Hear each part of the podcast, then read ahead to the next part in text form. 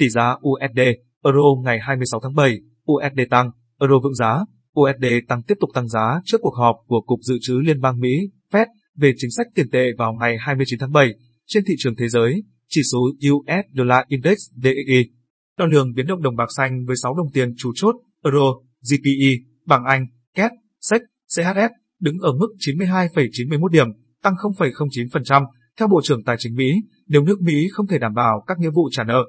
nền kinh tế sẽ rơi vào một cuộc khủng hoảng tài chính, đe dọa sinh kế của người dân. Bộ trên sẽ ngừng bán trái phiếu chính phủ vào ngày 30 tháng 7 tới và sẽ không nối lại hoạt động này cho đến khi Quốc hội nâng mức trần nợ công. Nợ công của Mỹ đã tăng trong đại dịch COVID-19 sau khi Nhà Trắng phê chuẩn ba dự luật chi tiêu ồ ạt nhằm làm giảm thiểu những thiệt hại do đại dịch gây ra, theo Văn phòng Ngân sách Quốc.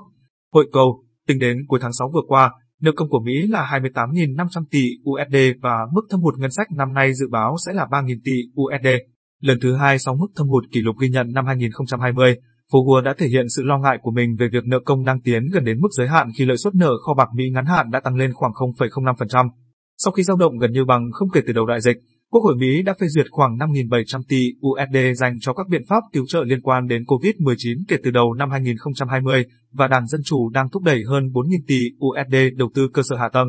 Trong bối cảnh thâm hụt ngân sách ước tính 3.000 tỷ USD chỉ trong năm nay thì việc mức nợ công đang dần tiến tới mức kịch trần là điều có thể lý giải được. Tuần qua, Ngân hàng Nhà nước công bố tỷ giá trung tâm của đồng Việt Nam với USD ở mức 23.209 đồng.